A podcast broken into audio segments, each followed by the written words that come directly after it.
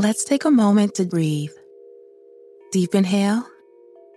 Extend your spine. Remain focused on what you're doing. If safe to do so, exhale slowly, leaning to one side. Inhale back to center. If safe to do so, exhale slowly to the opposite side. Find mental health resources at loveyourmindtoday.org. This message is brought to you by the Huntsman Mental Health Institute and the Ad Council. As the #1 audio company, iHeartMedia gives you access to all. Every audience, live conversations, trusted influencers, and the insights and data you need to grow. iHeartMedia is your access company. Go to iHeartResults.com for more.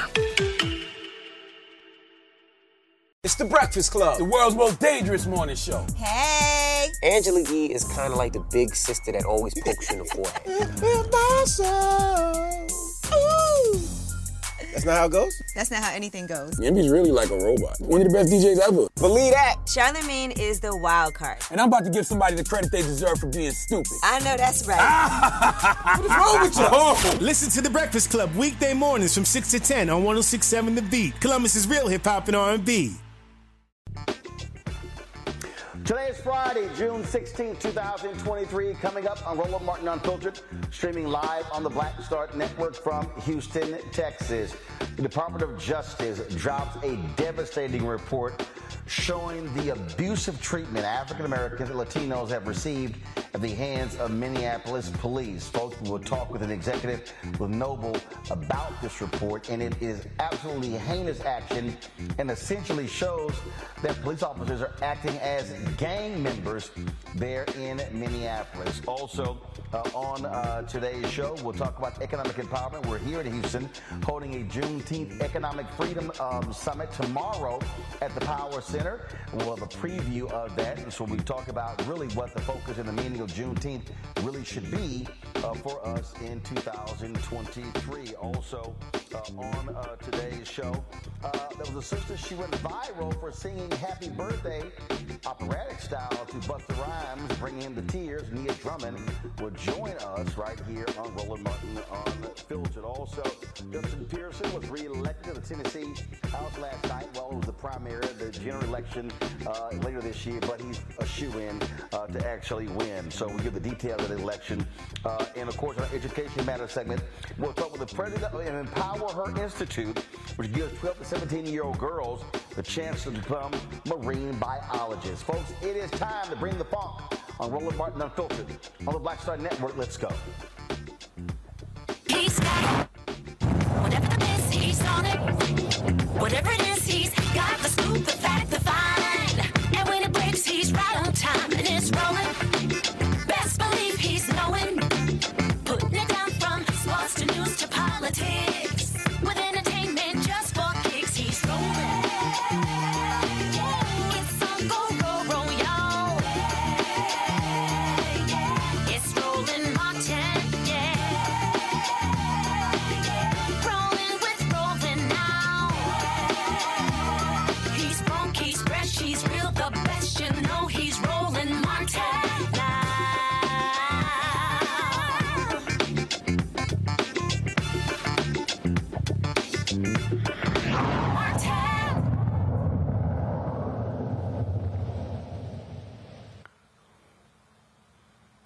The Department of Justice today dropped a bombshell report showing that the Minneapolis Police Department on many occasions violated the constitutional rights of numerous African Americans and Latinos in that particular city, in addition to Native Americans. And also they engage in a pattern of discrimination. Folks, Attorney General Merrick Garland made this announcement today. The Department of Justice has concluded that there is reasonable cause to believe that the Minneapolis Police Department and the City of Minneapolis engaged in a pattern or practice of conduct that violates the First and Fourth Amendments of the United States Constitution. There is also reasonable cause to believe that they engage in conduct that violates Title VI of the Civil Rights Act of 1964, the Safe Streets Act, and the Americans with Disabilities Act. Specifically, we found that MPD and the City of Minneapolis engages in a pattern or practice of using excessive force, unlawfully discriminating against Black and Native American people in enforcement activities, violating the rights of people engaged in protected speech, and discriminating against people with behavioral disabilities and responding to them when responding to them in Christ. At the heart of many of the protests that unfolded in this city and across the nation was a call for constitutional, fair, and non-discriminatory policing and respect for people's civil rights. Today, we're here to take an important step toward answering that call and committing to the task of building out a core feature of American democracy, an effective, accountable police department that ensures respect for constitutional rights, garners public trust, and keeps people safe. I want to provide further details about the findings of our civil rights investigation that the Attorney General just announced. First, we found that the Minneapolis Police Department uses excessive force, both lethal, both deadly and less lethal. We reviewed MPD's 19 police shootings and one in-custody death from January 1st of 2016 to August 16th of 2022. Many of these incidents were unconstitutional uses of deadly force. We found that officers used deadly force without probable cause to believe that there was an immediate threat of serious physical harm to the officer or another person. In one example, an off-duty officer fired his gun at a car containing 6 people within 3 seconds of getting out of his squad car. Neck restraints are lethal force, and we found that MPD officers often use neck restraints without warning on people suspected of only minor offenses and on people who posed no threat. We also reviewed less lethal uses of force, tasers, bodily force, and pepper spray. MPD officers' use of tasers often is inconsistent with MPD's own policy and occurs without warning. For example, officers sometimes use multiple successive taser applications without reassessing the need for further activations, which can be dangerous. They also use tasers for minor offenses on kids and on people known to have behavioral health issues. We found that MPD unconstitutionally uses bodily force and pepper spray against people who have committed minor offenses or no offense at all. In addition, we saw repeated instances of excessive force against kids without appropriate attempts to de-escalate the situation. Folks, it is a damning report. It was started after the death of George Floyd. It was a 2-year investigation, and the details are not shocking to folks in Minneapolis, especially African-American activists who have talked about for years how the police department was treating African-Americans, Latinos, and Native Americans as well. Folks, joining us right now to discuss this is Brenda Goss Andrews. She's the president of the National Organization of Black Law Enforcement Executives. Also, Nakeema Levy-Armstrong. She's a civil rights attorney. We're also joined by Andre Locke, who is the father of Amir Locke, a young man who was shot and killed at the hands of police there. Glad to have all three of you here. Let me first start with you, Nakeema. You're there in Minneapolis. You used to lead the NAACP there.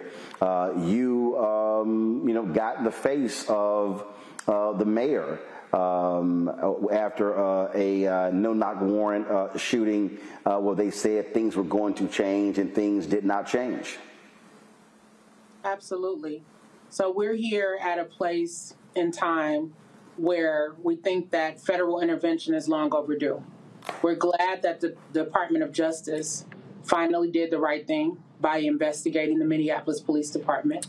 But why did it take the murder of George Floyd for that to happen, when for many years and many decades, Black folks have been saying the very same thing, crying out for justice, and our cries had fallen on deaf ears up until now. So we're glad that this investigation happened. We're glad that the city's going to be forced to enter into a consent decree but there is still a bit of skepticism as to whether or not Minneapolis will step up and do the right thing, particularly by people of color and Black folks who live in this city. Andre, yes. Your reaction to this report from the DOJ? It was, it's bittersweet, I can say. It's for Black folks and Black and brown people in the Minneapolis area and our communities and surrounding communities in St. Paul as well, and Brooklyn Center. Our response is, it's about time. It's about time, because this is something that we've been singing for decades, for years. People before us, before Nakeema and myself, have been singing the same thing about police brutality, unjust stops, everything that you can think of, just the mistreatment of force and unreasonable force. So it's bittersweet. It's something that, as Nakeema was saying, I'm a little skeptical what Minneapolis would do at this point, because at this point they're trying to even sweep my son's death under the rug by putting in a dismissal for his case. Brenda, how should police leaders, rank and file, react to this type of damning report? Well, first of all, to your caller just now, you know, condolences on what happened to your son. Yes, this is a 92-page report. I haven't had an opportunity to read it all.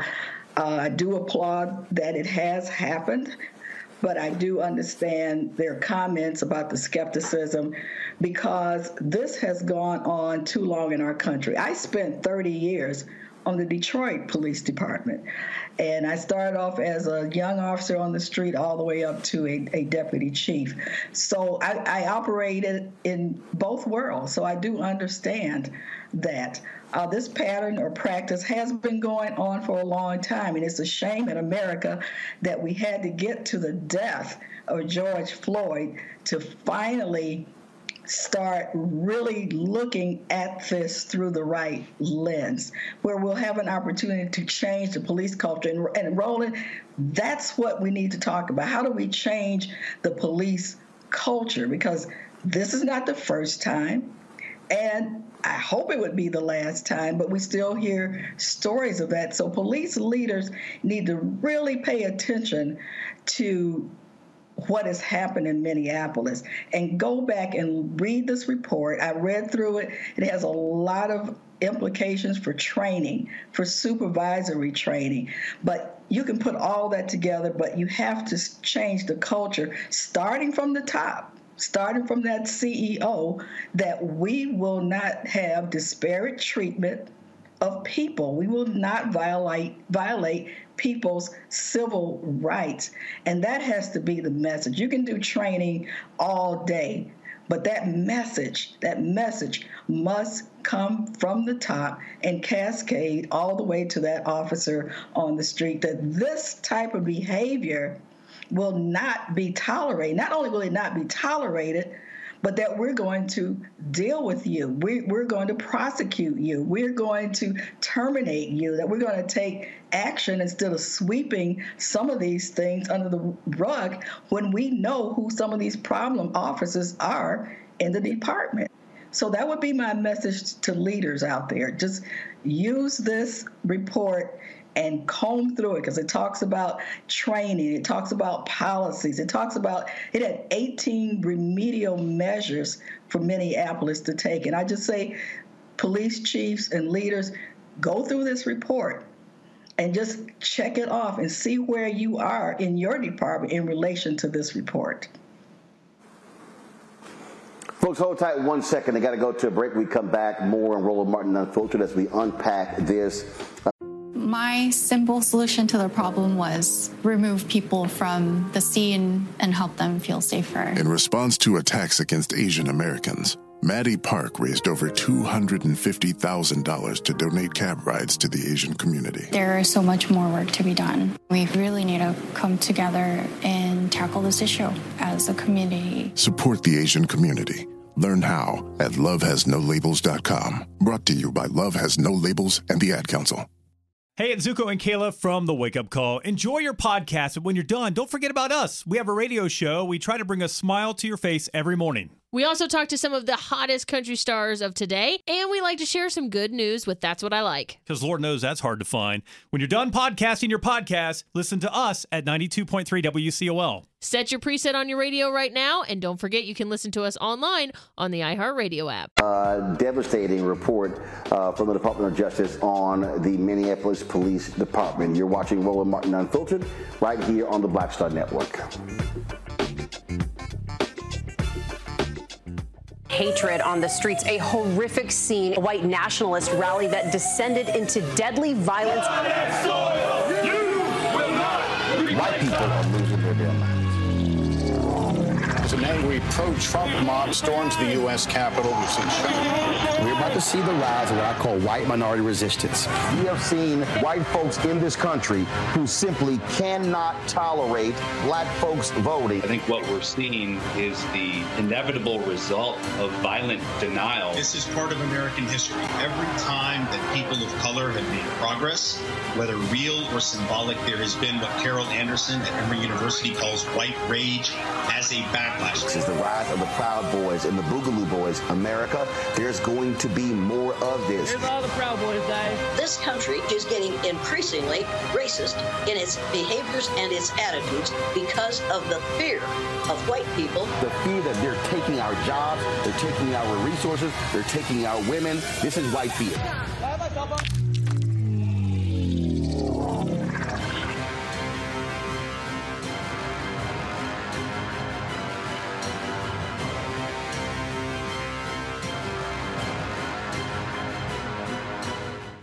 Black Star Network is here. Oh, no punch! I'm real revolutionary right now. Thank you for being the voice of Black America. All the momentum we have now, we have to keep this going. The video looks phenomenal. See, there's a difference between Black Star Network and Black-owned media and something like CNN. You can't be Black-owned media and be scared. It's time to be smart. Bring your eyeballs home. You dig? Hey, it's John Murray, the executive producer of the new Sherry Shepherd Talk Show. And you're watching Roland Martin Unfiltered.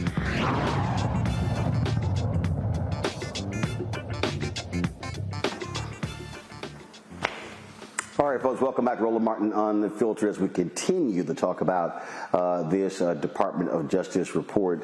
We lost Nakeema Amir Locke's dad, Andre, so we'll try to get them back in a bit. I do want to bring into this conversation as well, folks, my panelist today, Matt Manning, civil rights attorney. Matt, he is with us at Corpus Christi. Dr. Niambe Carter, associate professor, University of Maryland School of Public Policy out of D.C., and Jesse Hamilton McCoy, clinical professor of law, supervising attorney, the Duke Law Civil Justice Clinic out of Durham, North Carolina. Glad to have all three of you here. I will start with you, Matt. Your assessment of this report. 2-year investigation at 92 pages, lots and lots of detail and shocking and terrible stories of how Minneapolis police treat people of color. I do think it's a blockbuster from the little bit that I've read, but I'll tell you, Roland, I kind of have, I guess, muted excitement about this or happiness about this, because at the end of the day, if it does not correlate to people being able to individually vindicate their constitutional rights, then we're not making the biggest progress that we need to make. Every day I file lawsuits or prosecute lawsuits for people whose constitutional rights have been violated. And it's like, so, a lot of background noise. I'm not sure you get that, but I think unless we're able to connect consent decrees to an ease for people to actually vindicate their deprivation of constitutional rights, we're not moving the ball forward. And the second thing with that is that with Louisville and with Minneapolis here, you know, I like that the Department of Justice is investigating these departments, but it seems to me to be a little too late, right? Because it happens after some blockbuster event. What needs to happen is there needs to be greater enforcement of police departments before it gets to this point where they have had a myriad of these complaints over the years, and finally somebody comes in and does a pattern and practice investigation. Not to say they're not doing it, but, you know, it's easy to do it in the wake of George Floyd, right, or in the wake of Breonna Taylor. But police departments around the country have these systemic issues, and until we address those meaningfully where individual plaintiffs can vindicate their constitutional rights, I don't think that this is really all that important, because at the end of the day, people every day have their rights violated, and it's virtually impossible for them to have them vindicated. Jesse, we've also seen examples like in Cleveland where they had a consent decree and then they had to come back and have another consent decree. Stuff did not change. Absolutely. I think one of the reactions that I have when it comes to reports like this is we've heard the same thing really since going back even to the Kerner Commission report in 1967. We always hear the same recommendations and the same outcomes. But ultimately, we still are experiencing police violence, particularly in minority neighborhoods and communities, at an alarming rate. And I think one of the concerns that our community and the culture has is what is supposed to happen next, right? We just want people to stop being able to kill Black people or kill minorities in our communities. And it seems like it really shouldn't be that difficult of a problem, but the more that we analyze and come up with the same conclusion, the more we realize that there's not a lot of investment into all of these things that people always recommend. So training hasn't fixed it. This push for neighborhood policing is always hot when someone has just been murdered, but then it fades away. We are at a point now where I think there needs to be a bigger demand for action, and there needs to be greater accountability.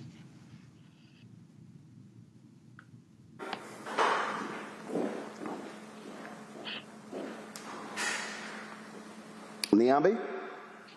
Well, unfortunately, I agree with my colleagues. I mean, I think in some ways you're like water is wet. This is what people have been saying from city to city, whether it's Baltimore, Minneapolis, other places. These are things that people have been saying. It's nice to have the Department of Justice confirm, right, that Black people aren't crazy, because I think we've been, you know, collectively gaslit in this society where people tell us, well, if you just comply, you'll be okay. If you just would listen, nothing bad would happen to you. And I think this Department of Justice report explodes all of those sort of what about it kinds of comments that people often make when we see Black people who are brutalized at the hands of police officers.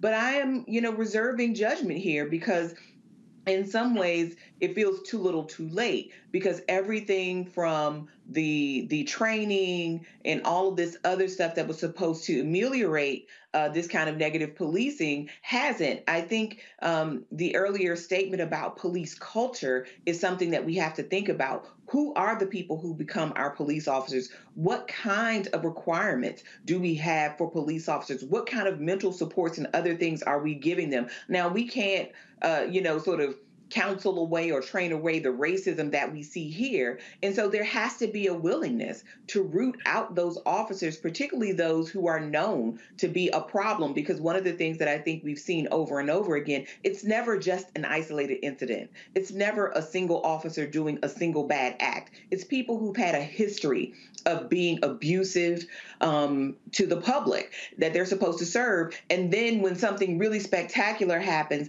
then there's all of this attention. But very rarely does it ever end with an officer losing their job or losing their freedom. So I think we have to think more critically about the next steps, because none of these things by themselves are going to remedy the larger issue, which is Black people being brutalized and killed at the hands of these police departments. And it's not just white officers. And I think that's another thing that needs to be emphasized here.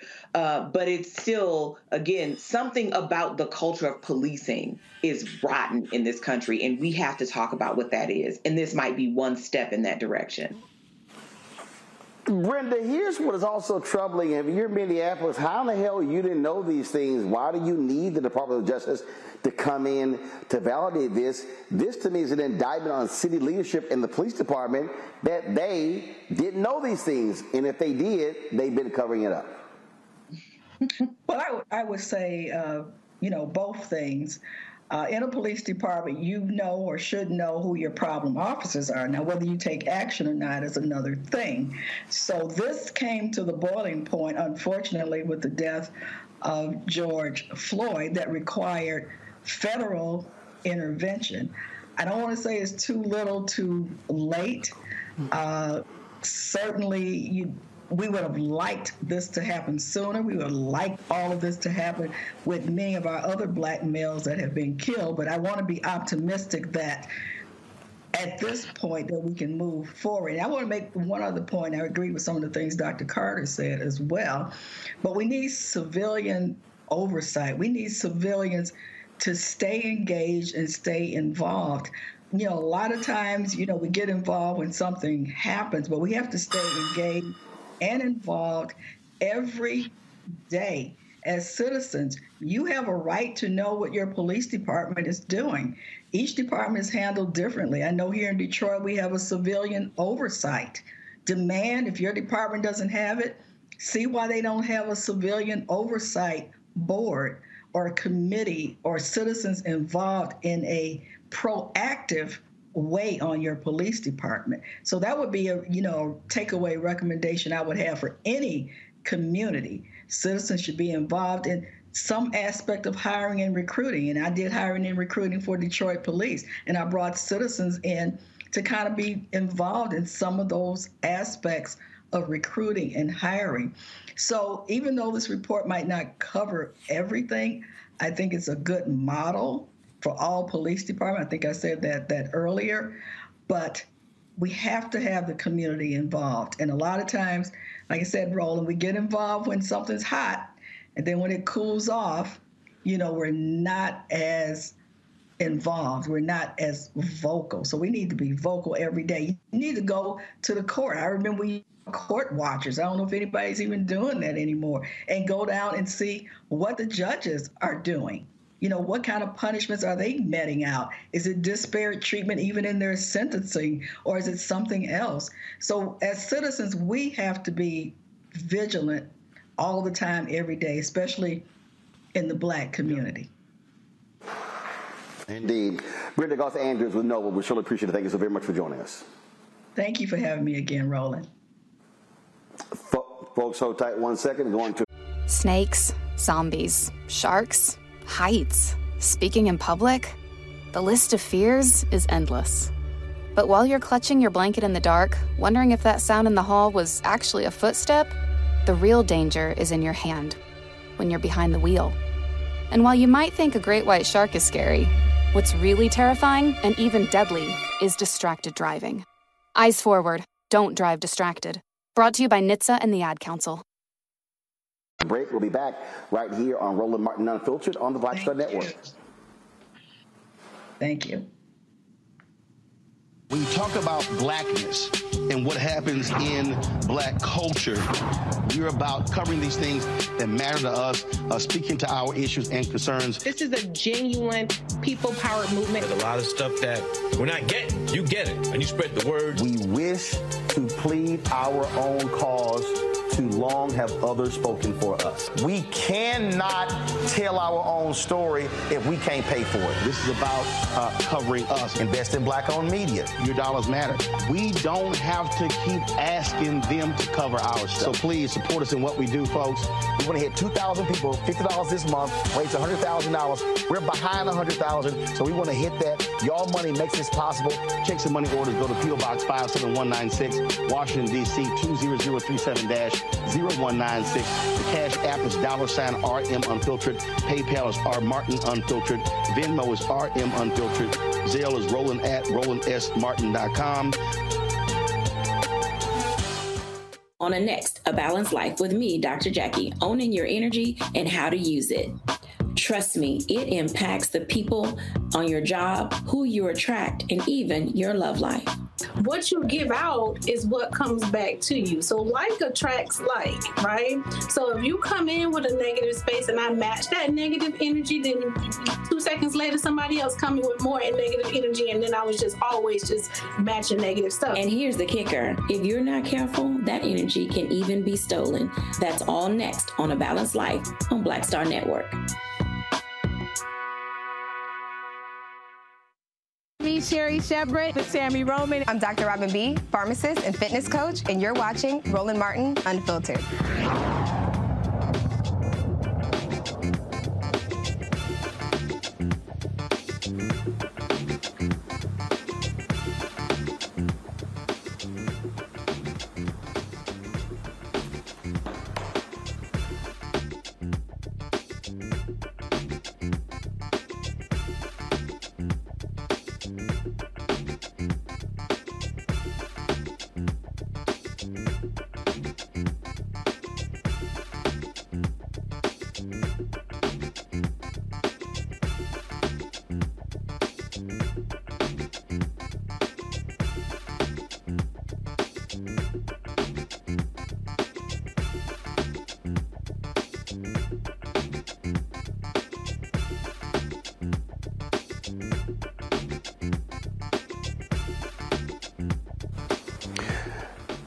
Folks, the NBA has brought the hammer down on Memphis Grizzlies guard Ja Morant, suspending him without pay for 25 games beginning next season. Now, remember, he previously was suspended for several games. He issued an apology. He met with the commissioner, but then this was after, of course, he was on video on Instagram Live in a strip club brandishing a gun.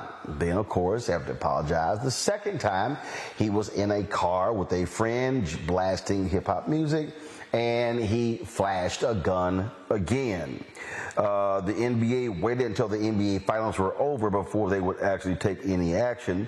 NBA Commissioner Adam Silver said this is about Morant's suspension. Ja Morant's decision to once again wield a firearm on social media is alarming and disconcerting, given his similar conduct in March, for which he was already suspended 8 games. The potential for other young people to emulate Ja's conduct is particularly concerning. Under these circumstances, we believe a suspension of 25 games is appropriate and makes clear that engaging in reckless and irresponsible behavior with guns would not be tolerated. Now, the NBA said that Morant would also have to adhere to certain conditions before being reinstated. As I said, it's the second time he's been suspended in the last 3 months for showing a firearm on social media. Now, the NBA Players Association, they have also responded to this as well. And so this here is a statement from the executive director of their union. And it's a very strong one, and as you expect, they are defending or raising questions about due process in the NBA, and this is one of the issues that immediately jumps out. Let me go ahead and read to you this statement again. This is the statement that is from the head of the players union. So you see it there on the screen, folks. You see her statement. I'm going to read this for you. She says, quote, and this, of course, is Tamika Tremaglio. She says, Ja has expressed his remorse and accepted responsibility for his actions, and we support him unequivocally as he does whatever is necessary to represent himself, our players, and our league in the best possible light. As to the discipline imposed, which keeps him off the court until December and requires some unstated conditions to be met before he can return, we believe it is excessive and inappropriate for a number of reasons, including the facts involved in this particular incident, and that it is not fair and consistent with past discipline in our league. We will explore with Ja all options and next steps.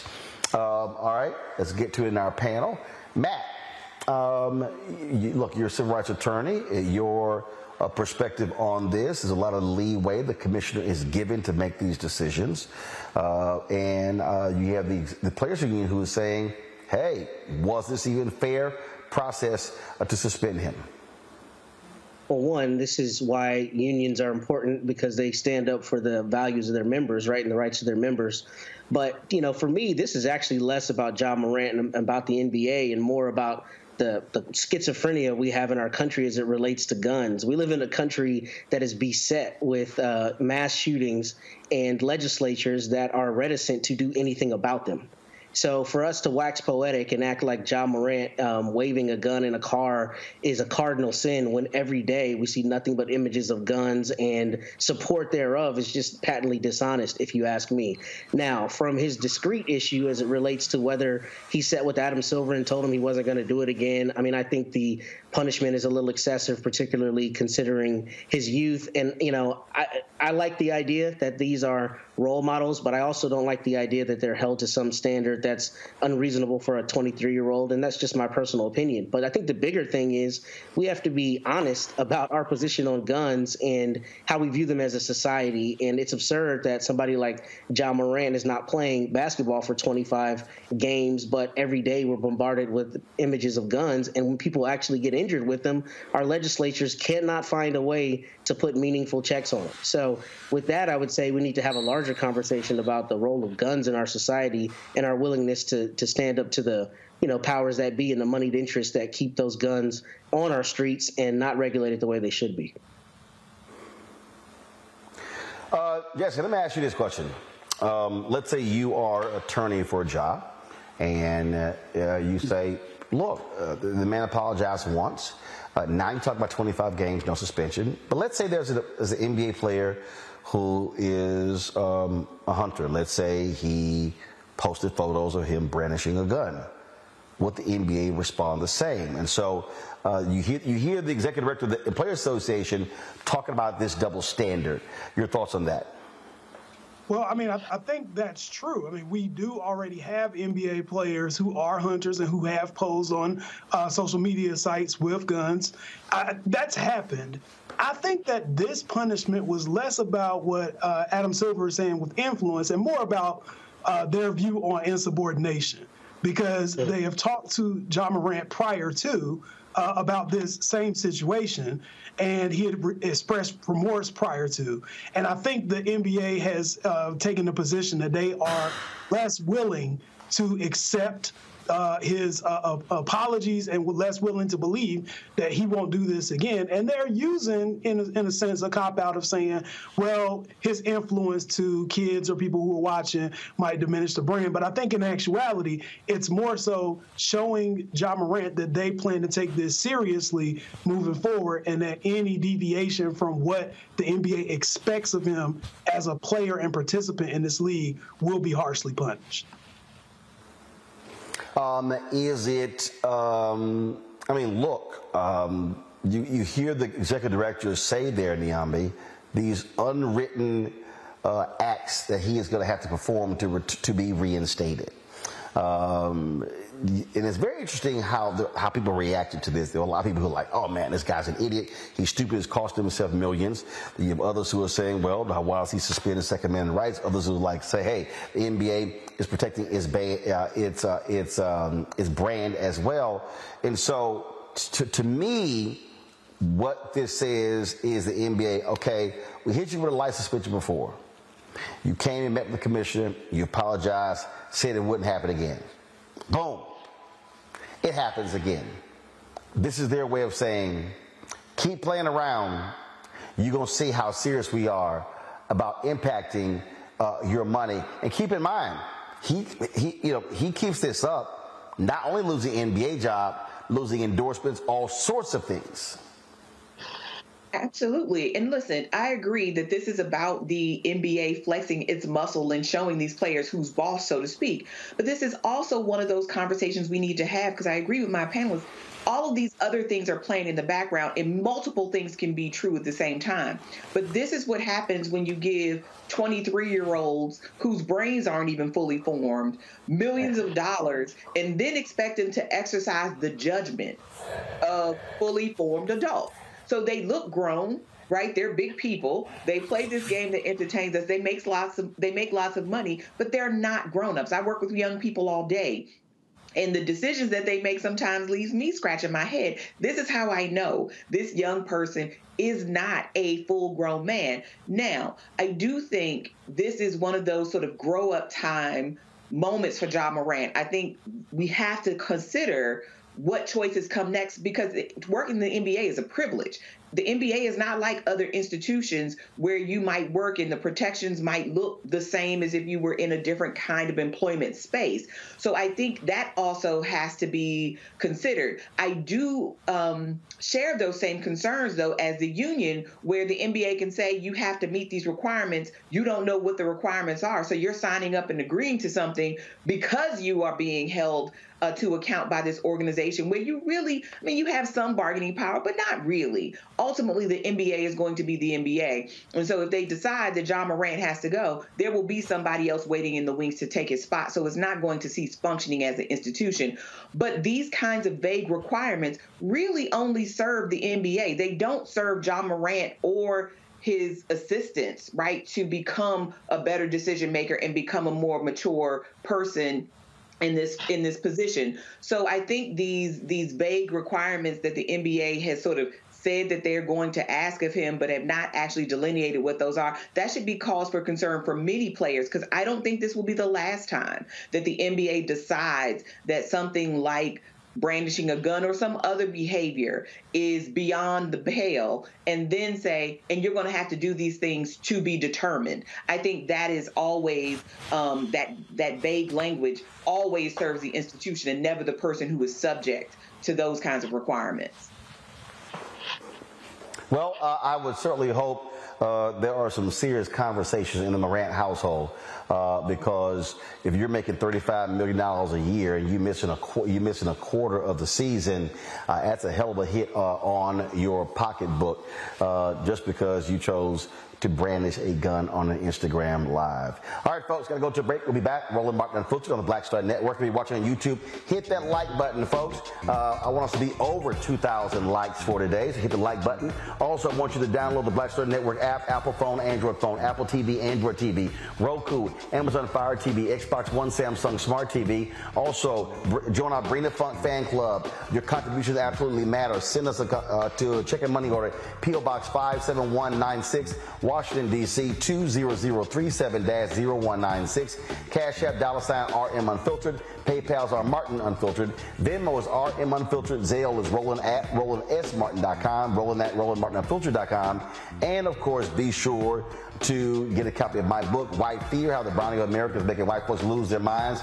I will be in Houston tomorrow. I'll be signing copies of the book. If you already have a copy, want to come get your copy, come check us out at the Power Center, 12 to 4 tomorrow. We'll be on the Juneteenth celebration talking about the issue of economic freedom. And so send us an RSVP, info at RolandSMartin.com to reserve your space. We'll be right back. Question for you. Are you stuck? Do you feel like you're hitting a wall and it's keeping you from achieving prosperity? Well, you're not alone. On the next Get Wealthy with me, Deborah Owens, America's Wealth Coach, you're going to learn what you need to do to become unstuck and unstoppable. The fabulous author Janine K. Brown will be with us, sharing with you exactly what you need to do to finally achieve the level of financial success you desire through your career. Because when I talk about being bold in the workplaces, I'm talking about that inner boldness that you have to take a risk, to go after what you want, to speak up when others are not. That's right here on Get Wealthy, only on Black Star Network.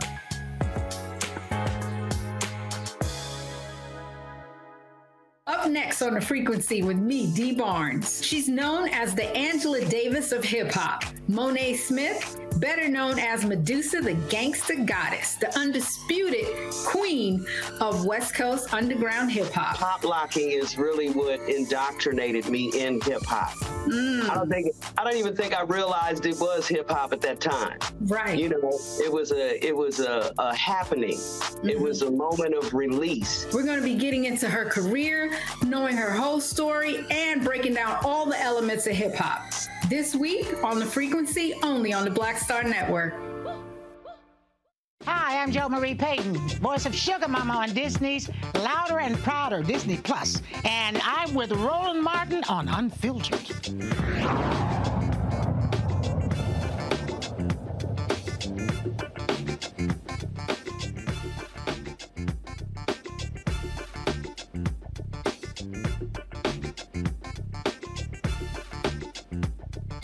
My simple solution to the problem was remove people from the scene and help them feel safer. In response to attacks against Asian Americans, Maddie Park raised over $250,000 to donate cab rides to the Asian community. There is so much more work to be done. We really need to come together and tackle this issue as a community. Support the Asian community.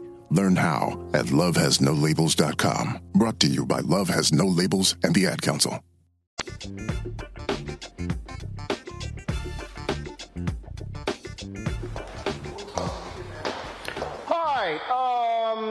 Folks are already tripping about Juneteenth. Check this out. A Chicago woman posted this video on TikTok. It has gone viral after she claimed she was kicked out of school for correcting the institution's director on the true meaning behind Juneteenth. All right, so listen to the video she posted.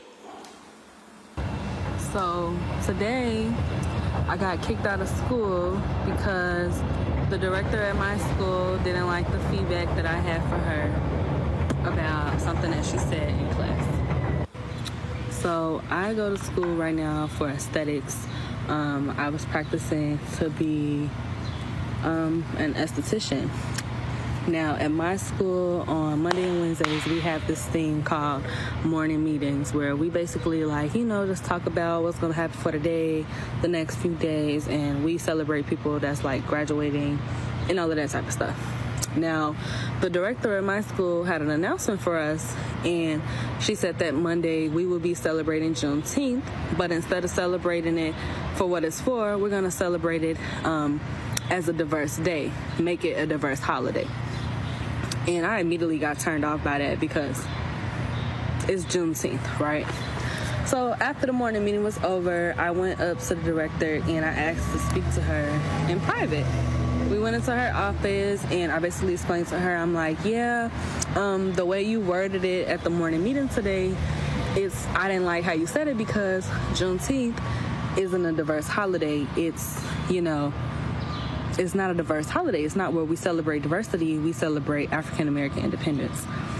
And she was basically telling me you need to mind your business because you don't know what I have planned for Monday.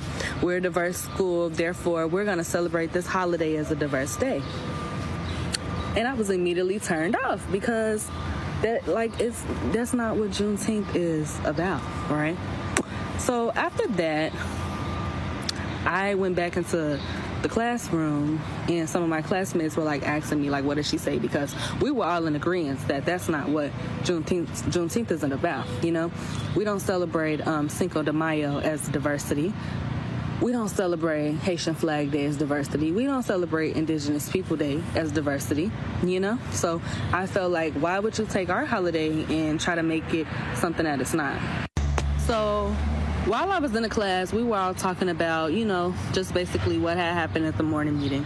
The director storms in after me, and she's like, you need to come here. And I just asked her, I said, you want me to go home, don't you? She was like, yeah, get your stuff and leave. You will be suspended. And I'm like, suspended? Suspended for what? And she's like, yeah, so now you need to leave my campus before I call the police. So after that, we got into an argument because I had to tell her it wasn't even that deep. It's not that deep. Why are you making it this whole thing? So we got into an argument in front of all of the students in my class.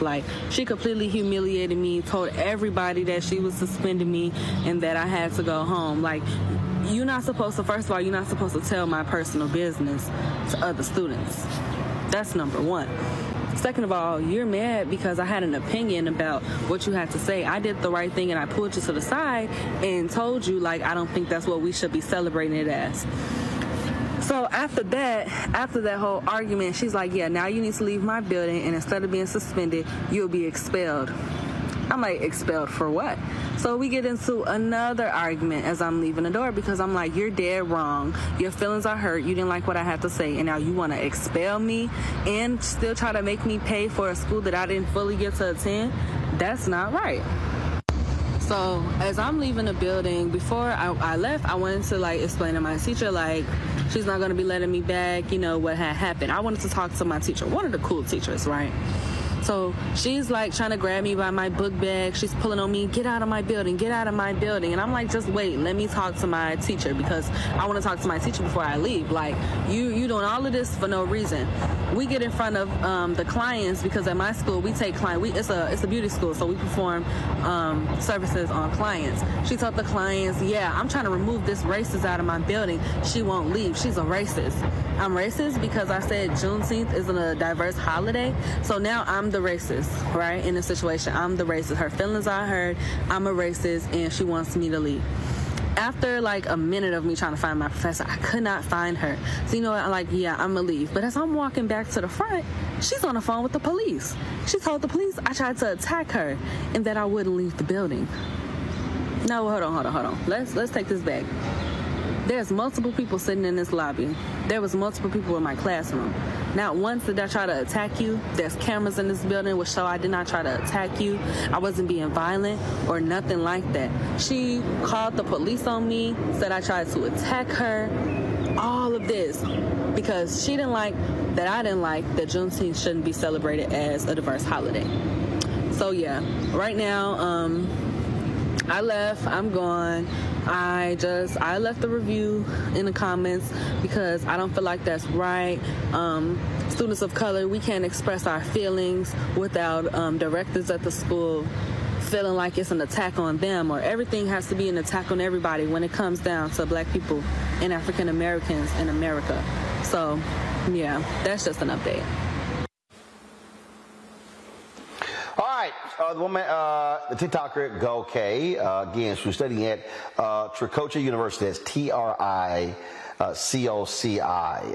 and that is absolutely nuts, if you will. Nyambi, see, this is the thing right here. First of all, she's right. Juneteenth is not a diverse holiday. What I mean by that is, it does not mean that non-Black people cannot commemorate Juneteenth. But you damn well better make sure that the focus on Juneteenth is the focus, and then not try to create some new idea what Juneteenth should be about. Well, absolutely, Roland. I think this young lady was exactly right in telling her, like, hold on a second. This is about Black people achieving freedom. This isn't just some holiday. I mean, you know, she used the example of Cinco de Mayo, but Cinco de Mayo at this point is commercial, and it's not even really about Mexican people. But to her point, we identify that holiday with a group of people in the same way. Juneteenth is a national holiday that commemorates the freedom of Black people who were enslaved in this country. That cannot be missed because some people are uncomfortable, right, acknowledging what this is about. And ultimately would probably, if we believe the story as this woman has suggested, what probably drove this director crazy was the fact that this young person corrected her and was not okay with sort of going along to get along. Because ultimately, this diverse holiday of trying to redesignate this holiday, which was born out of, you know, the events of 2020 and the unfortunate demise of George Floyd, which we all were traumatized and witnessed, and the protests thereafter, that we will not then say that this does not have anything to do with Black people. Decentering Black people and decentering Blackness is about other people's comfort. And we cannot allow that be the rubric or the measure by which we celebrate and revere our ancestors and all those who fought for that freedom because somebody wants to call it a diverse holiday, as if we are supposed to be satisfied with that. And I think this young woman would do well to find another educational institution that respects her and other students like her. And that right there, Matt, is the thing for me that I keep saying, we need to be very vigilant and not letting these folks try to redefine what Juneteenth is and turn it into simply another day for people to sell some stuff. Absolutely. I'm glad you said that, because that's what we're finding with a lot of other holidays, not even holidays that are just Black-centered, but you're finding the corporatization of holidays and things like Pride this very month, right, where corporations find a way to make a dollar and they co-opt it, and then it becomes some everybody come and have a party, and when it's not about that, particularly when Juneteenth is not only about Black Americans but Black Texans like you and I, especially here there in Galveston, but the idea that the slaves were told 2 years late. I mean, Juneteenth is not about anybody else, and beyond that, it's not just a happy holiday. We should definitely celebrate emancipation, but we should also say this is emblematic of exactly what we've endured since we've been here. 2 years later, the Union soldiers come and tell us that we've been free for 2 years. I mean, that's a holiday that deserves significant reverence and reverence for our forebears and what they withstood. And the idea that it gets whitewashed, so to speak, and becomes everybody's diversity holiday is grossly offensive. And that's precisely the kind of thing we have to be vigilant against. Look, we talk about DEI on the show. We talk about a lot of things in terms of inclusion, but inclusion does not have to mean erosion, where we should not have our history and the reverence that should be duly applied eroded for other people's comfort, as Dr. Niambi said. So with that, I'm glad that this sister stood up, because this is grossly offensive to try to make this about anything other than our people and emancipation. Just that's like somebody saying, let's make St. Patrick's Day diverse. Absolutely, man. I understand. Well, look, I think, anytime that I talk to my students about Juneteenth in the first place, I think it's important to understand that there's kind of two sides to that story. And just like my fellow panelists talked about, people who were informed about their emancipation way late. But then there's another piece that people don't deal with, which is the massacre of the people when they are no longer able to be exploited by the white system, right? And I think it's important for us to see both sides of that, since now this has become a national holiday, mainly because we know that once things become national holidays, they get co-opted. You'll see Juneteenth ice cream at the store. That's not really what this is about. And so what we're trying to do, and what this student rightfully did, was try to educate people. If you're going to tell folks about Juneteenth, tell them about what Juneteenth is. Don't allow, particularly in a time of, we see what's happening in Florida, rolling out all of these things to take away not just critical race theory, but Black history. We can't allow the whitewashing of Black history to continue to the point where there's nothing that is specifically reserved for the culture. Absolutely. And so, again, we must remain vigilant to protect it, what it is. And look, I told y'all the people out here be talking about, no, we never asked for this. No. A lot of us did. And we perfected how to celebrate this in Texas. It's been a state holiday since 1980, y'all.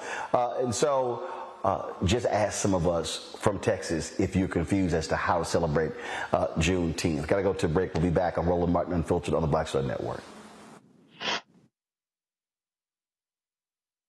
Next on The Black Table with me, Greg Carr, a very different take on Juneteenth with the one and only Dr. Sunyata Ahmed.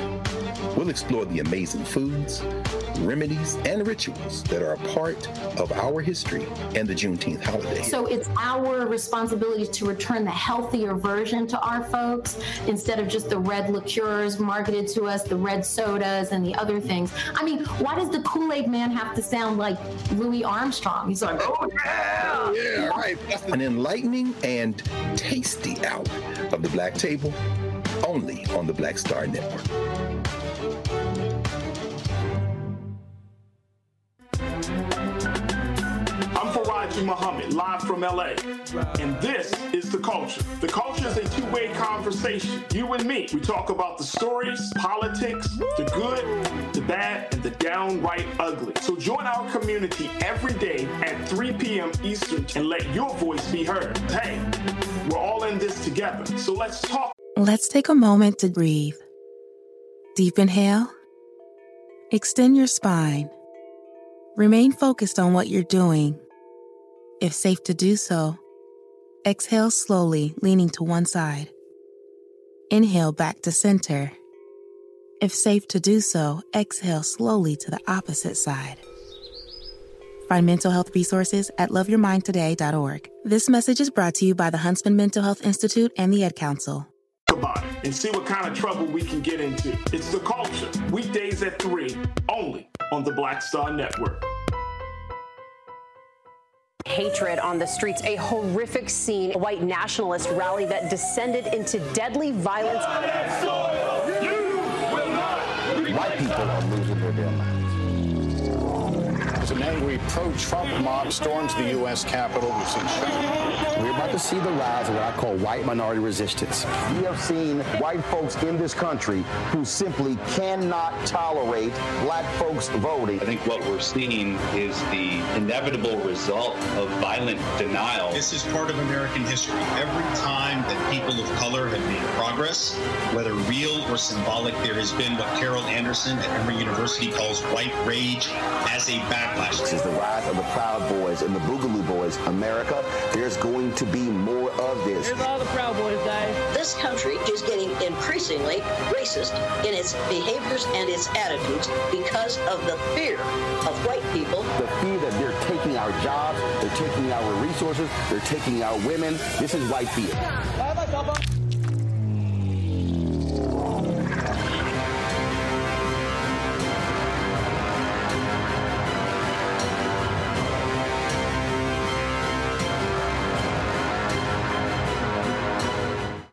About blackness and what happens in black culture. We're about covering these things that matter to us, speaking to our issues and concerns. This is a genuine people-powered movement. There's a lot of stuff that we're not getting. You get it, and you spread the word. We wish to plead our own cause. Too long have others spoken for us. We cannot tell our own story if we can't pay for it. This is about covering us. Invest in black-owned media. Your dollars matter. We don't have to keep asking them to cover our stuff. So please support us in what we do, folks. We want to hit 2,000 people, $50 this month, raise $100,000. We're behind $100,000, so we want to hit that. Y'all money makes this possible.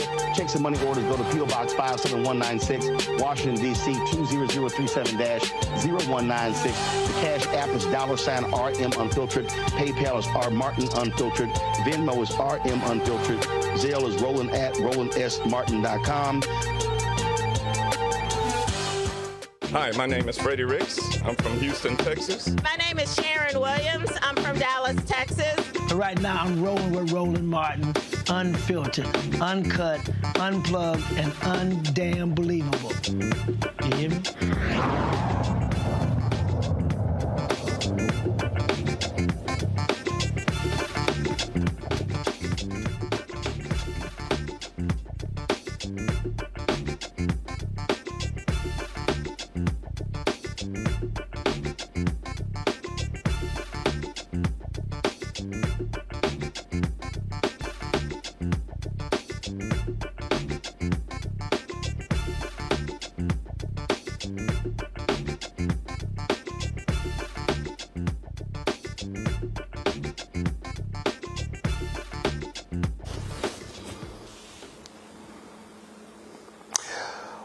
Roland Martin Unfiltered on the Black Star Network. A couple weeks ago, I came across this video on social media. I posted the video on my Instagram page, got a crazy amount of response, sent it to folks like Tamron Hall, my good buddy Slodad O'Brien, and others. And it was of a sister who came across Busta Rhymes, and she said, you know what, I want to sing happy birthday to you.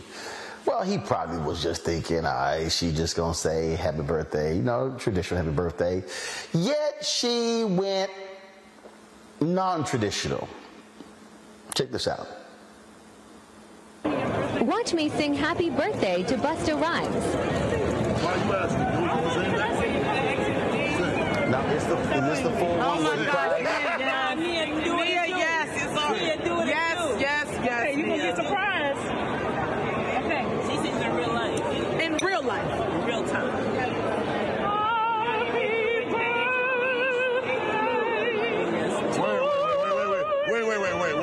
Wait. Yes. What the fuck? Let me finish. I definitely wasn't expecting that. Mama. Start over. Give me a hand. Okay, here we go.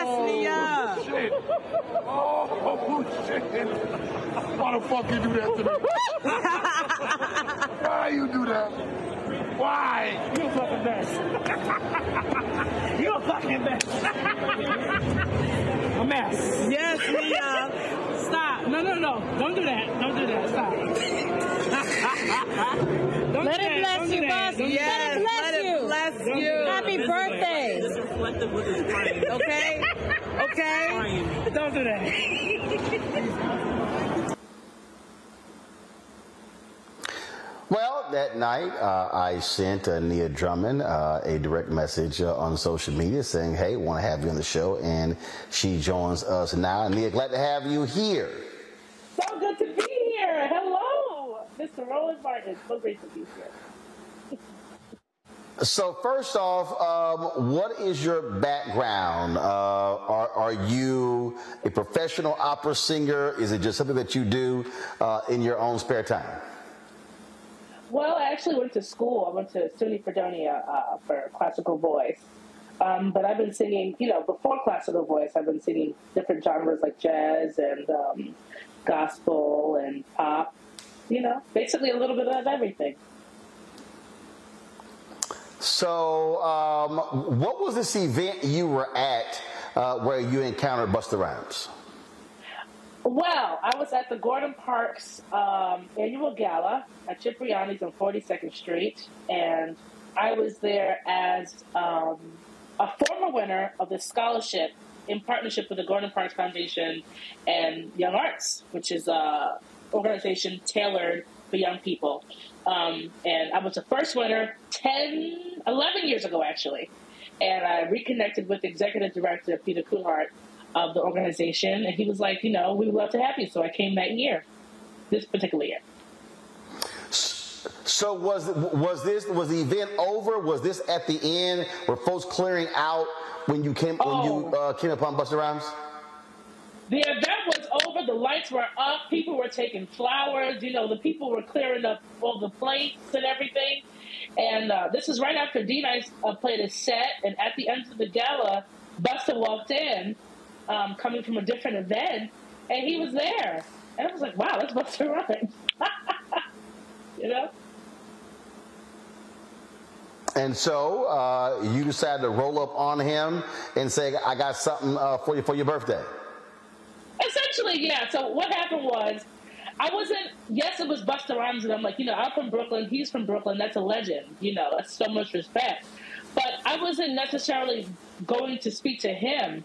I was more so interested. His personal assistant showed up with a tracksuit on, with like a sweatsuit, and that took me for surprise. And he showed up to a gala with a sweatsuit on. I was like, "Who are you? I need to have a conversation with you." Just because of that, and that ended up being Busta's PA. And then I found out it was his birthday, and then I felt something tell me, "You should sing Happy Birthday to Busta." Yeah. And then that happened, and he obviously was quite emotional by that. The video stopped there, and he was shedding real tears.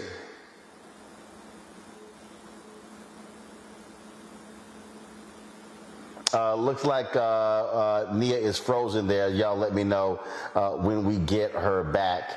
so we could continue our conversation. Certainly, a lot has changed for her. She has been on the Tamron Hall show. She has done interviews all over the place. And so that's what happens when viral moments are captured like that. Hundreds of thousands of views of that particular video on all social media platforms. TikTok, Snapchat, it's been on Instagram, Facebook, Twitter, it's been all over the place. And so Nia Drummond definitely has been getting lots and lots of attention for that particular video. Do we have her back? All right. So again, Nia, are you there? I am here. I'm sorry, my call failed. You know, the devil is on the surface. I don't know what's going on. It's all good. It's all good. And I said he was quite emotional. Those were real tears he was shedding. And that's the thing for me. My eyes are closed. I tend to sing with my eyes closed. And I didn't see him cry while I was singing because my eyes were closed. But I know for a fact that he was extremely emotionally overwhelmed, especially after the fact. So what? So how has your life changed since this went viral? It has changed tremendously. You know, I've been singing for a very long time, and I've done a lot of things that I thought were big, you know, career-wise. But this really, and it's so random. But this has really opened up the floodgates for so many things. I've gotten so many calls and so many people, you know, regular people have been really appreciative, especially as a black woman that sings classically. You don't see that every day. And the fact that people are appreciating that is really beautiful. And it touches me, you know. It makes me not want to stop what I'm doing. So between that and doing collaborations that I can't talk about yet, but things are happening. So some business has transpired as a result of this, huh? A few things. I can't talk about it yet. Some collaborations, and I know from this, this birthed me, you know, giving me the unction to really focus on my solo project. I can't talk about that yet, but that's going to be happening soon. Cool. Hold tight one second. I got to go to a break here. We come back. I'm sure my panel has some questions for you as well. Folks, we're chatting with Nia Drummond. She is the operatic singer or classically trained singer who showed some love to Busta Rhymes by singing Happy Birthday that, of course, went viral and exploded all across the country. And we'll chat with her when we come back. You're watching Roland Martin Unfiltered right here on the Black Star Network. On a Next, A Balanced Life with me, Dr. Jackie, owning your energy and how to use it. Trust me, it impacts the people on your job, who you attract, and even your love life. What you give out is what comes back to you. So like attracts like, right? So if you come in with a negative space and I match that negative energy, then 2 seconds later, somebody else comes with more negative energy, and then I was just always just matching negative stuff. And here's the kicker. If you're not careful, that energy can even be stolen. That's all next on A Balanced Life on Black Star Network.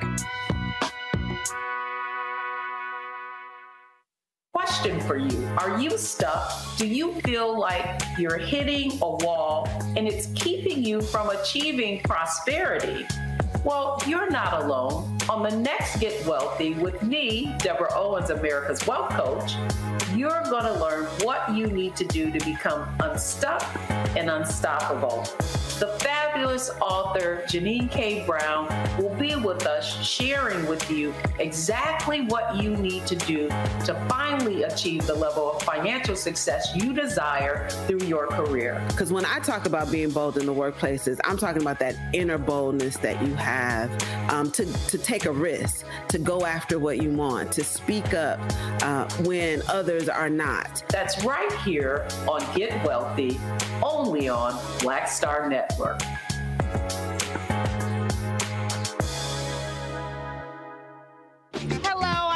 Lisa Mitchell, a news anchor at Fox 5 DC. Hey, what's up? It's Tammy Roman, and you are watching Roland Martin Unfiltered.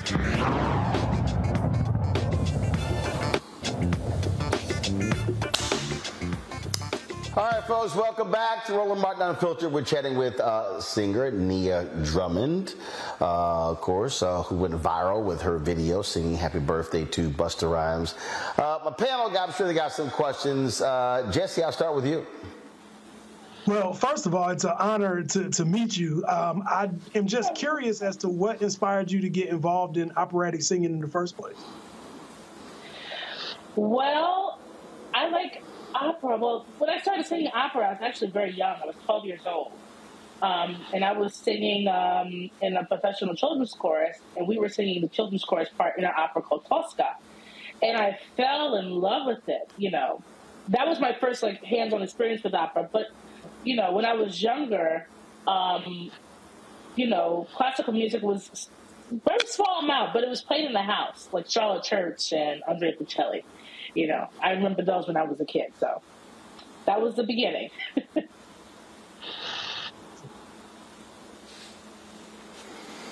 Niambi. Well, I would say the same. I mean, I think like a lot of people, I watched that and experienced the joy and the happiness and the beauty of your singing in that moment. So thank you for providing that in this time, because I think it's much needed. But how have you been coping with going from a relatively private person to now this very public person? How has that been? It's been a little overwhelming. It's been exciting because, you know, as an entertainer, this is the goal. This is the dream. To be able to be, you know, seen and for your gift to be appreciated. But yes, it can be a little overwhelming, and it's a big responsibility now, you know, to be able to connect with so many people at one time. You know? That's a lot. I am sure.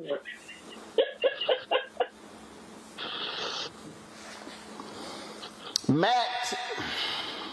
Well, let me check the back seat. Check the back seat. All right, come here. Check the back seat. Gets in your head, right? Good. Because every year, dozens of children are forgotten in the backseat of a car by a parent or caregiver. All never thought it could happen to them. But with changes in routines, distractions, or a sleeping child, it can happen to anyone. Parked cars get hot, fast, and can be deadly. So get it in your head. Check the backseat. A message from NHTSA and the Ad Council. First, say, Nia, your voice is exquisite, just positively beautiful.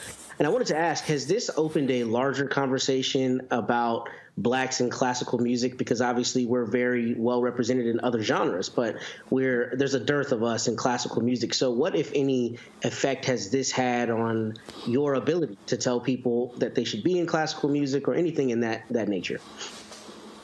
Well, I definitely think that, you know, especially as someone that's from New York City, there's actually a very good amount of classical singers that, you know, just so happen to be Black.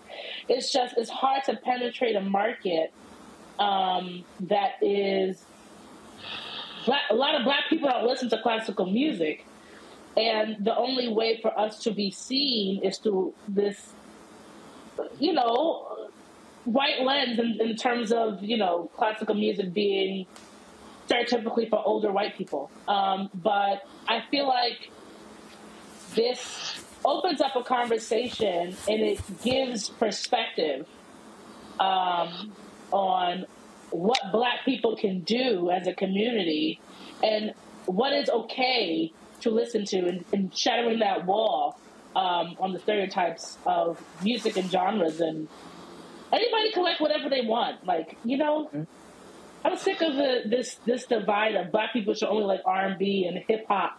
You know, white people should only like rock and this genre and that genre. You know, we should all enjoy whatever feels right to us.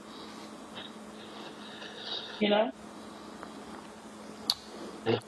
Well, you're absolutely right. Are there any particular classical opera singers who are your favorites? Leontine Price immediately is the first name. As a soprano, that is like the holy grail of sopranos. Jesse Norman, incredible voice, incredible interpreter. Young singers, well, not young singers, but current singers, I would say, LaTanya Moore, she's incredible. There's a lot of classical singers out there, Black classical singers that are doing their thing. And I have a lot of people. Denise Graves? I'm sorry? Denise, of course, Denise Graves. Of course, Denise Graves. Denise Graves is incredible. It's just hard to think of all the singers at one time. Denise Graves, Kathleen Battle, that's an amazing voice. Is that soprano named Angel Blue, Eric Owens. There's so many, and thank God for the internet. And we have it's so quick at our fingertips that we can access all this information. Between now and then, you know, Marian Anderson, Simon Estes.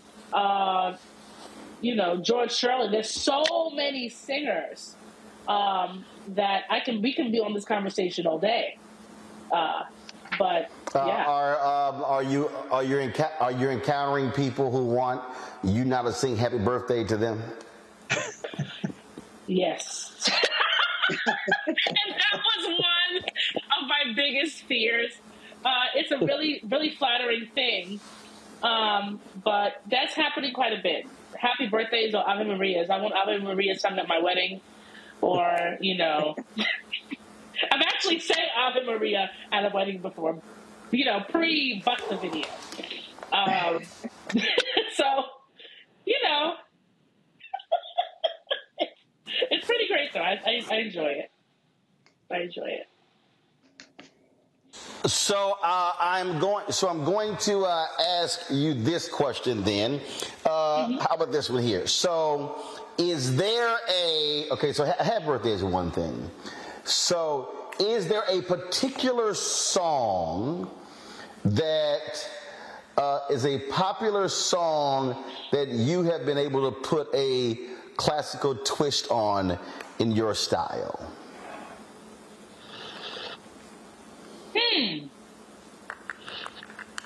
Popular song, do you mean like a current song? Or do you mean just popular in general? A song?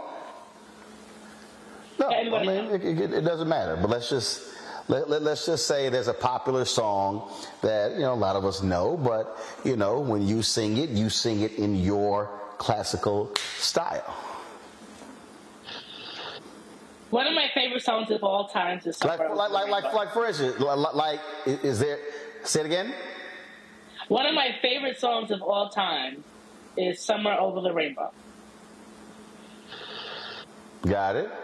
So like, is there an Anita Baker, a Patti LaBelle, is there a Maze, is there a Luther Vandross song, is there a Dionne Warwick song, is there a song that again that we know but that you?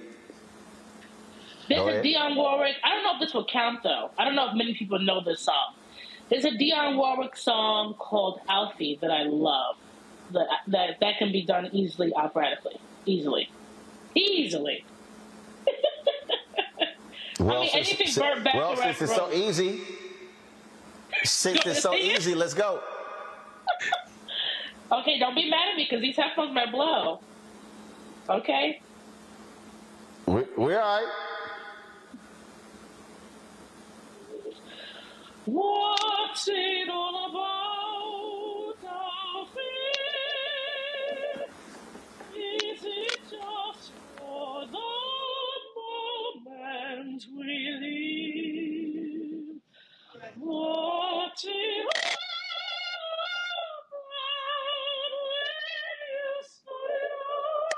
about?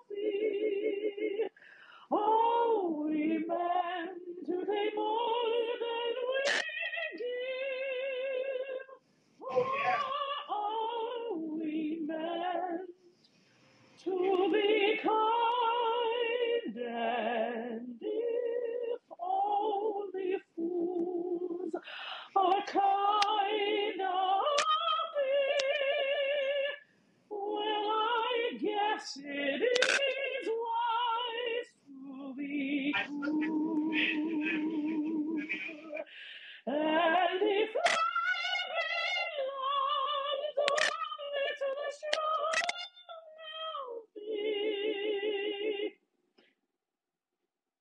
I forgot the rest of the song.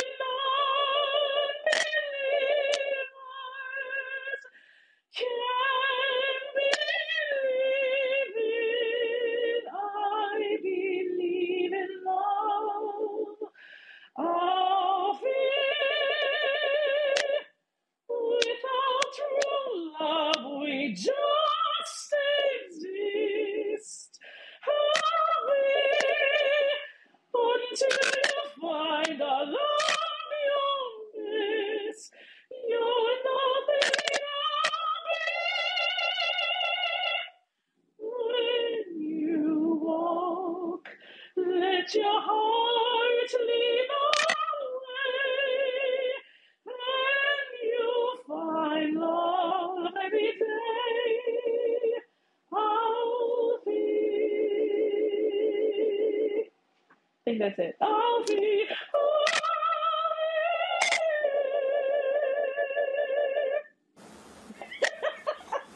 all right then. It's a lot of Alfie fans in our chat room. A lot of folks, they're like, Johnny Mathis did a version of that. The Delphonics did a version of that. And so they're all weighing in. Nia Drummond, we appreciate it. Congratulations. All the great stuff that's come your way. We look forward to those undisclosed projects, those collaborations, once they come to fruition. I would love to say something really quick before I go, if you don't mind, Mr. Roland. I just wanted to say that I'm so thankful for you all the support, and thank you, Roland, for all your support and posting the video and sharing it.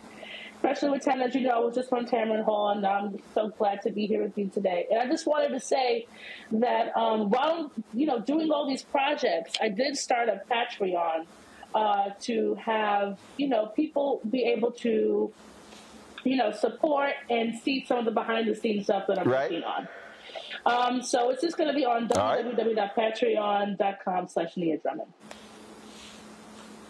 All right, patreon.com/Nia Drummond. All right, folks, check it out and support Nia and her work. Nia, we appreciate it. Thanks a lot. Thank you so much.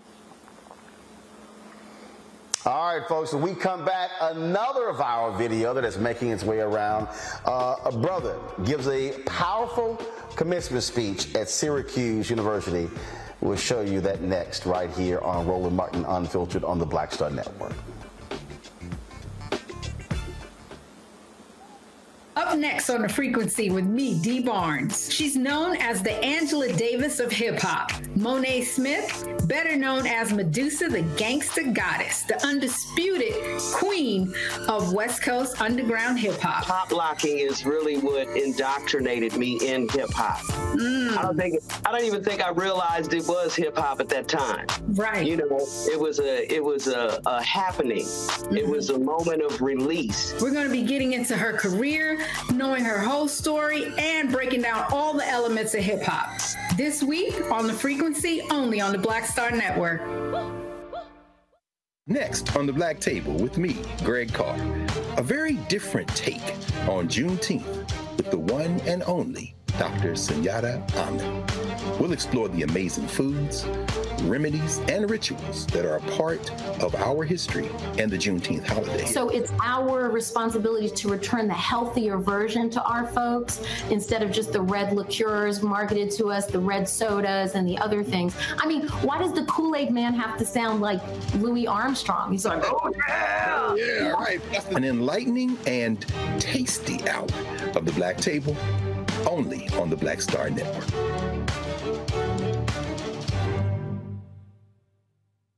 Hello, we're the Critter Fixers. I'm Dr. Bernard Hodges. And I'm Dr. Terrence Ferguson. And you're tuned in to Roland Martin Unfiltered.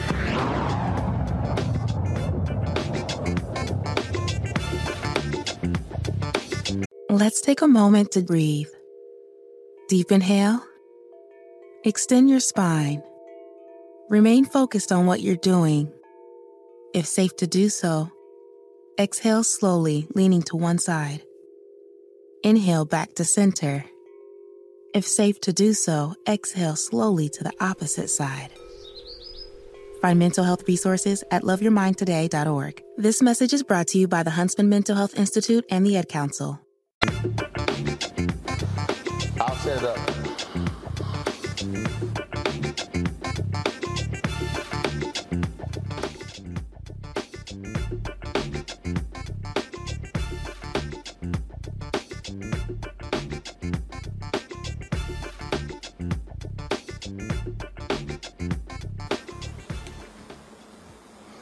Folks, we've been in commencement season for the past month, and there have been a lot of speeches we've heard about, some critical, some others that have ticked folks off. But there's a speech by Jordan Pierre, graduate of Syracuse University, that is getting rave reviews from folks all across the country. And in a moment, we're going to have his video. We don't have a video ready yet. All right, so again, his name is Jordan Pierre, and he is, yes, a member of the greatest fraternity of all, Alpha Phi Alpha Fraternity Incorporated. Again, I came across this video, and so many people have been sharing this video saying, man, you got to check this out. You got to watch this video. And so we want to share it with you, and let's do that right now. Here's Jordan Pierre at Syracuse University commencement.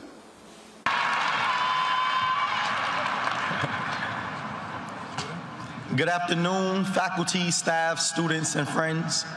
My name is Jordan Pierre, and I'm currently a senior, majoring in broadcast and digital journalism with a minor in entrepreneurship and emerging enterprise. To be here today for me is much more than a ceremony. Today is much more significant because I come from a place where I've attended more funerals and court appearances than college graduations. To be here today is a barrier broken. I have my family in attendance today, and for many of them, this is the first time they have attended a college graduation.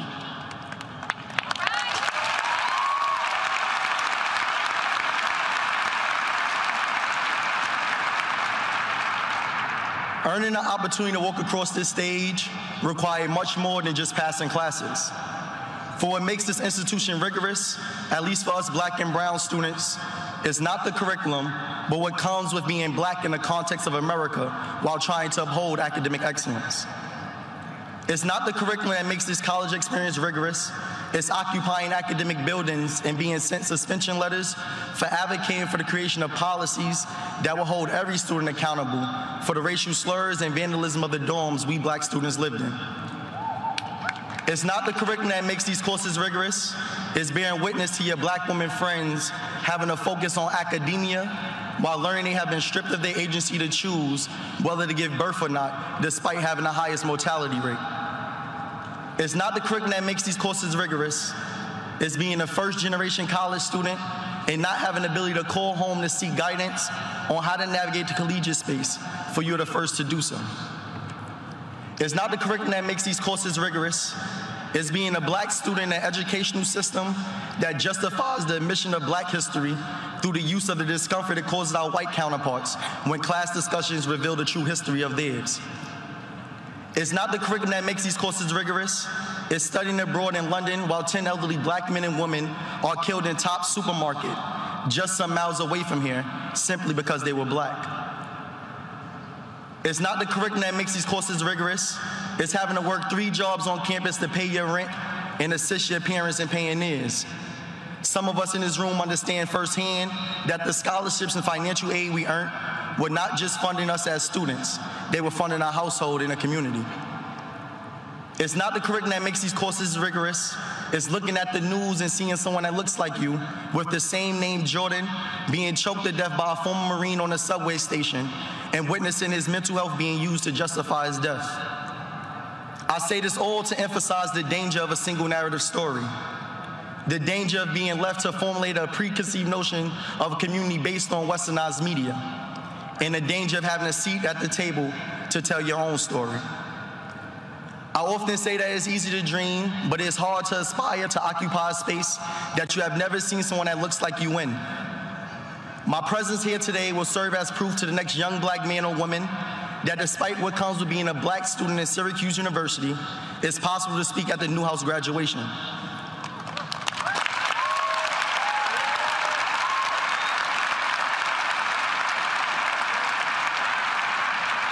There was a time when I did not know what a student marshal was until last year when I met a black woman named Adudu, a student marshal at the College of Engineering and Computer Science. There was a time when I did not believe I was going to be the president of the United States, which is what I will one day become, until I seen Barack Obama become the president.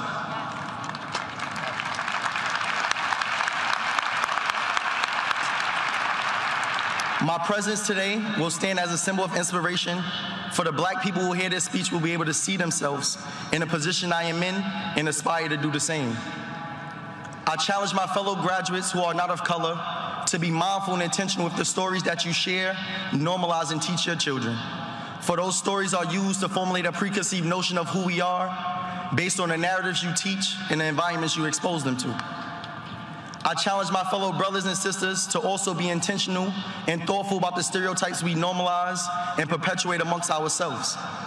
James Baldwin once stated that if the world does it to you long enough and effectively enough, you begin to do it to yourself. You become an accomplice to your own murderers. We must ensure that we do not become that accomplice and use our platforms to empower one another. To Syracuse and to Newhouse, I challenge you all to take accountability for the trajectory the media has taken. It is not one we should be proud of. For if we take pride in being a #1 communication school, we must also take ownership of the leaders and content creators for the media we consume, especially as we produce those who are the head of the newsroom. So we are only a microcosm of what the world will become. I challenge us all here today to denounce the stereotypes we have of one another, for the problem with stereotypes is not that they are untrue, but incomplete. As the legendary Nipsey Hussle once stated, the marathon continues. All right. All right. Stopped it, and there's... That right there was definitely a strong speech by that brother, Matt Manning. Incredibly powerful, and his repetition, I thought, was extraordinarily effective. I mean, you know, it's not, it's not difficult. Or what did he say? It's not difficult because of this reason, because of that reason. It was incredibly powerful, I thought. And I thought it was important for him to speak directly to Syracuse and to some of what apparently were some slights while he was there, what not only black students endured. But I think it's important, because I think it's important when we have events like graduations and other spaces that are supposed to be full of pomp and circumstance for people to speak truth to power, because one, that's when you have the largest audience, and two, that's when you have people listening most intently. And I think he masterfully used his platform on that day. So kudos to this young man. See, this is why Neon Bay in the control room, y'all can pull it, the video of the young girl in Philadelphia who high school graduation, and she does a slight dance around the stage, and this principal decides he's not going, the principal decides that they're not going to give her her high school diploma and ushered her off the stage. And now she's demanding an apology. The school district has said, look, there's no formal policy, This is the thing that I'm just so sick of these people, Niambe, who do not understand what graduation is about. It is not about the adults. It's literally about the people who actually have graduated. I'm not tripping if somebody dances. I'm not tripping if somebody hops. I'm not tripping house dude. It's a joyous time, but it's also a serious time. So whether it is this type of speech, whether it's when folks are just excited about graduating, I just think so many adults are just screwing up graduation because, frankly, many of them are assholes.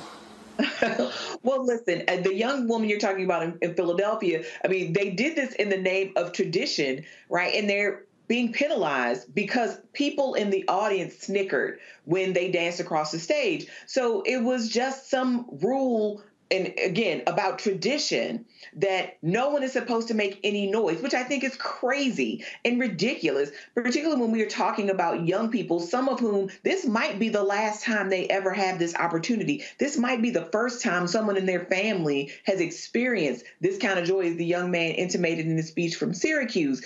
So I think all of these efforts to police children of all stripes are really about, you know, notions of decorum and all of this. It's a graduation. Yes, there's a moment to be somber, but it's also a celebratory, joyous moment. And I think all of these calls, I mean, and even if you came up with something like, well, you don't want people screaming because you might not hear the other person's name.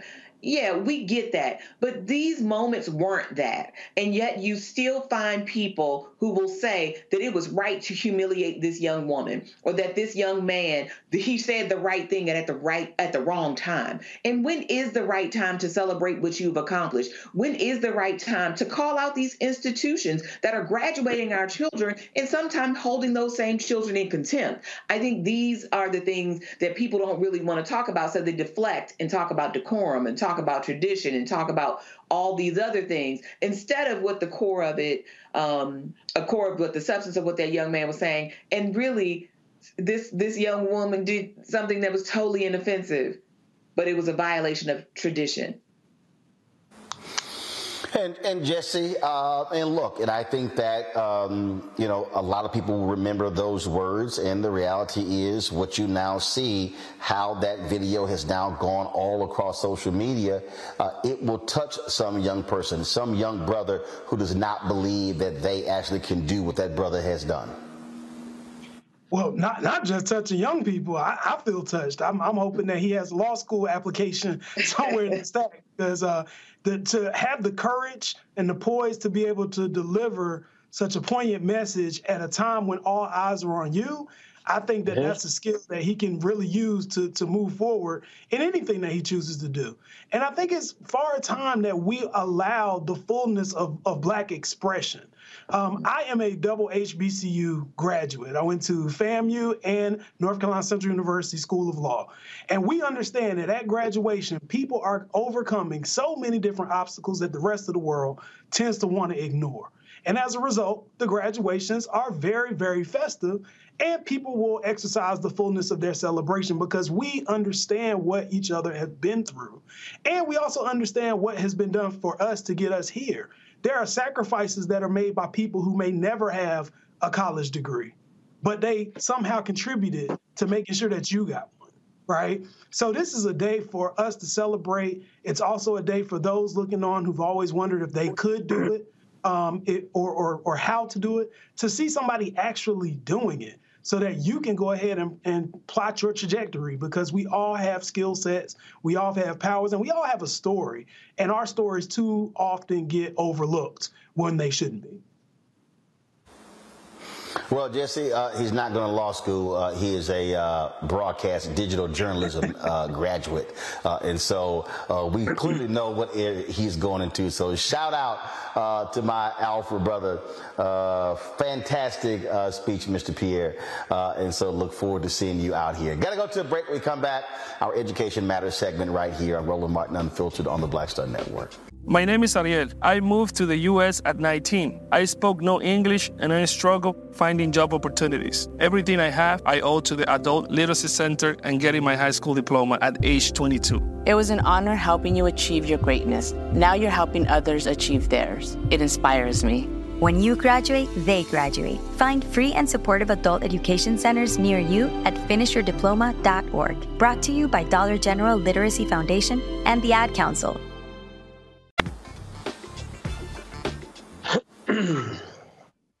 Hatred on the streets, a horrific scene, a white nationalist rally that descended into deadly violence. White people are losing their damn minds. As an angry pro-Trump mob storms the U.S. Capitol. We're about to see the rise of what I call white minority resistance.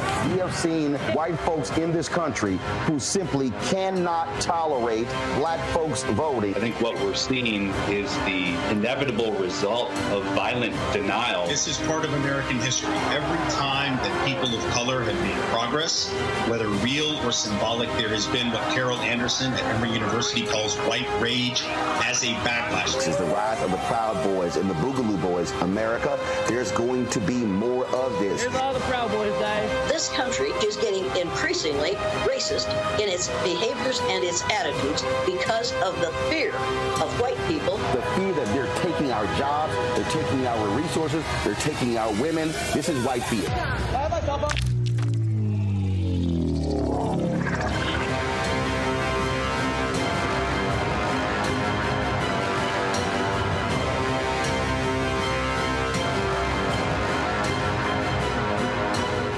Black Star Network is here. Oh, no punch! I'm real revolutionary right now. Thank you for being the voice of Black America. All momentum we have now, we have to keep this going. The video looks phenomenal. See, there's a difference between Black Star Network and Black-owned media and something like CNN. You can't be Black-owned media and be scared. It's time to be smart. Bring your eyeballs home. You dig? Hey, what's up, y'all? I'm Devon Franklin. It is always a pleasure to be in the house. You are watching Roland Martin Unfiltered. Stay right here.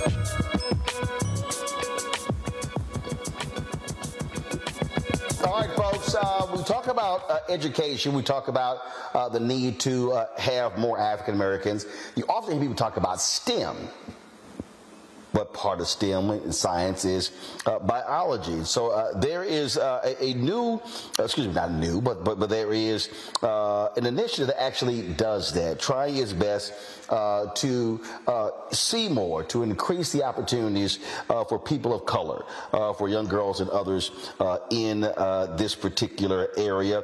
We're going to talk about that on today's show.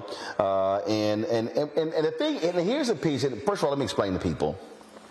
But one of the reasons why we even created this segment is because people always talk about education. And I think what happens is we talk about education in a process way. We talk about education in terms of battles for funding, things along those lines. But what we don't do is we don't highlight the sort of organizations, the sort of entities that are doing their work to increase more Black male teachers, the folks we've had on the show to increase folks. When it comes to the arts, again, when it comes to STEM, when it comes to science, when it comes to technology.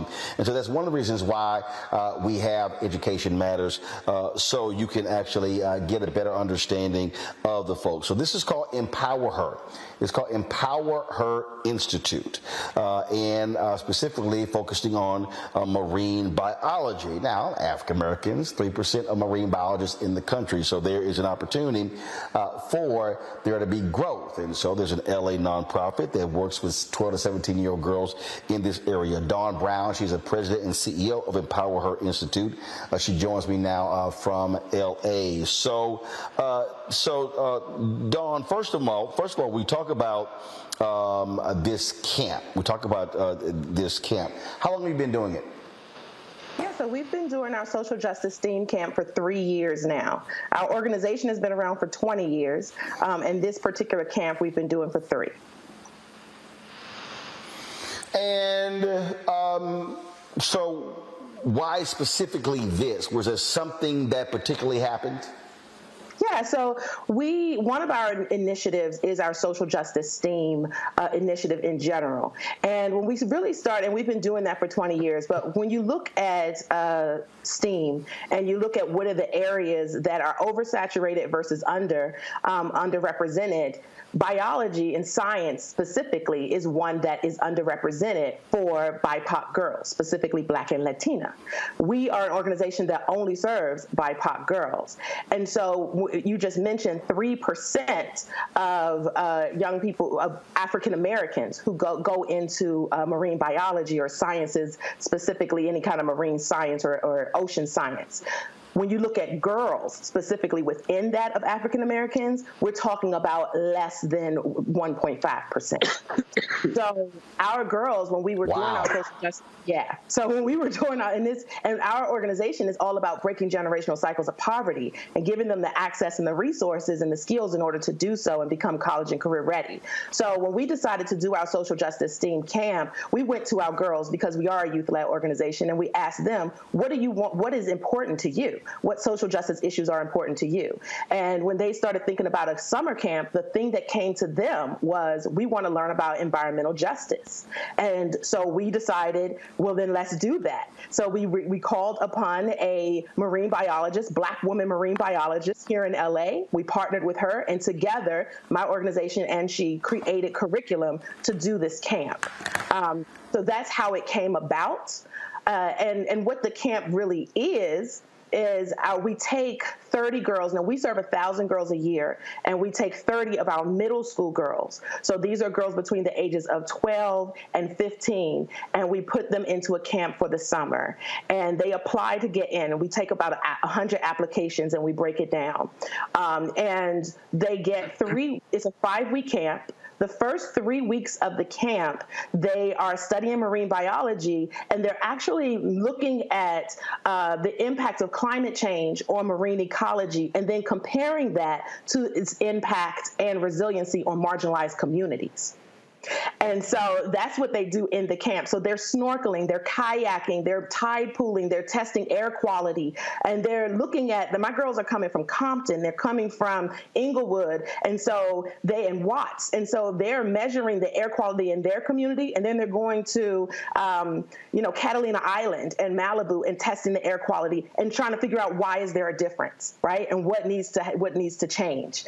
And so that's the first 3 weeks of the camp, and they actually create their own projects. They learn coding, computer coding, and they create their own projects that are all about amplifying issues as well as trying to solve issues using STEAM in order to solve issues within the marine biology world. And then the last 2 weeks of that camp, we take our most mature girls, and they actually get to study on a science research boat. And they learn how to scuba dive, and they end up getting their scuba diving certifications. So this camp is the first and only of its kind in the country. We're taking Black and Latina girls, and the majority of the girls in our program are Black for this camp. And we're talking about 12 and 13-year-olds who are certified in scuba diving by the time they finish. Questions, Jesse, you're first. Well, first of all, this sounds like a phenomenal opportunity, and I'm glad to hear that somebody is engaged in this space and helping people in our community get exposed to it. I'm really curious about, like, what got you into this space? Yeah, like I said, it was really the girls. They wanted to learn this. We have a social justice STEAM initiative, and when I came into the organization, we were focusing on STEAM, but we weren't looking at it from a social justice perspective. 96% of our girls live at or below the poverty level. We serve 1,000 girls a year on a weekly basis. Why are we not looking at STEAM and saying, how can we utilize that in order to address the issues that are important to our community? And so that's the component that I brought into it, and that's also my background is in social justice, specifically looking at the intersection of race and gender. And so that's how we sort of brought about this program in general and this camp. And then really the girls themselves, like I said, they were the ones who said, we want to learn about environmental justice. And the way my crazy brain works is my brain said, well, why not do marine biology? Because there's less than 1.5% that are Black girls, and it's a lucrative career. We want to break generational cycles of poverty. We can't do that unless we are helping them get careers and jobs in which they can do. And what's wonderful is that we do partner with USC. And so we partner with USC. They stay on the college campus and live in the dorms at USC while they're doing this. And that also creates a gateway for them to actually get accepted into a private university, one of the best in LA, in the country, to study this long term. Niambi. Hi, I really appreciate this. This is really interesting. One of my best friends, that's what her daughter wants to be, a marine biologist, and will be going to college this year. And I'm sure a program like this would have been really helpful. So what would you suggest to folks who want to expand this program and do it maybe on the East Coast, or for people who can't, you know, get to a California? How do you even start this work? Yeah. So we actually, I would say one thing is to really, it's important to find a university to partner with. And it needs to be a university that has the kinds of resources and access, and that they are willing to truly partner with you and allow the girls to have that, to have access to those resources. And so that would be number one. And then the other part of it is find yourself a marine biologist woman who wants to support you in creating the curriculum in order to make this happen.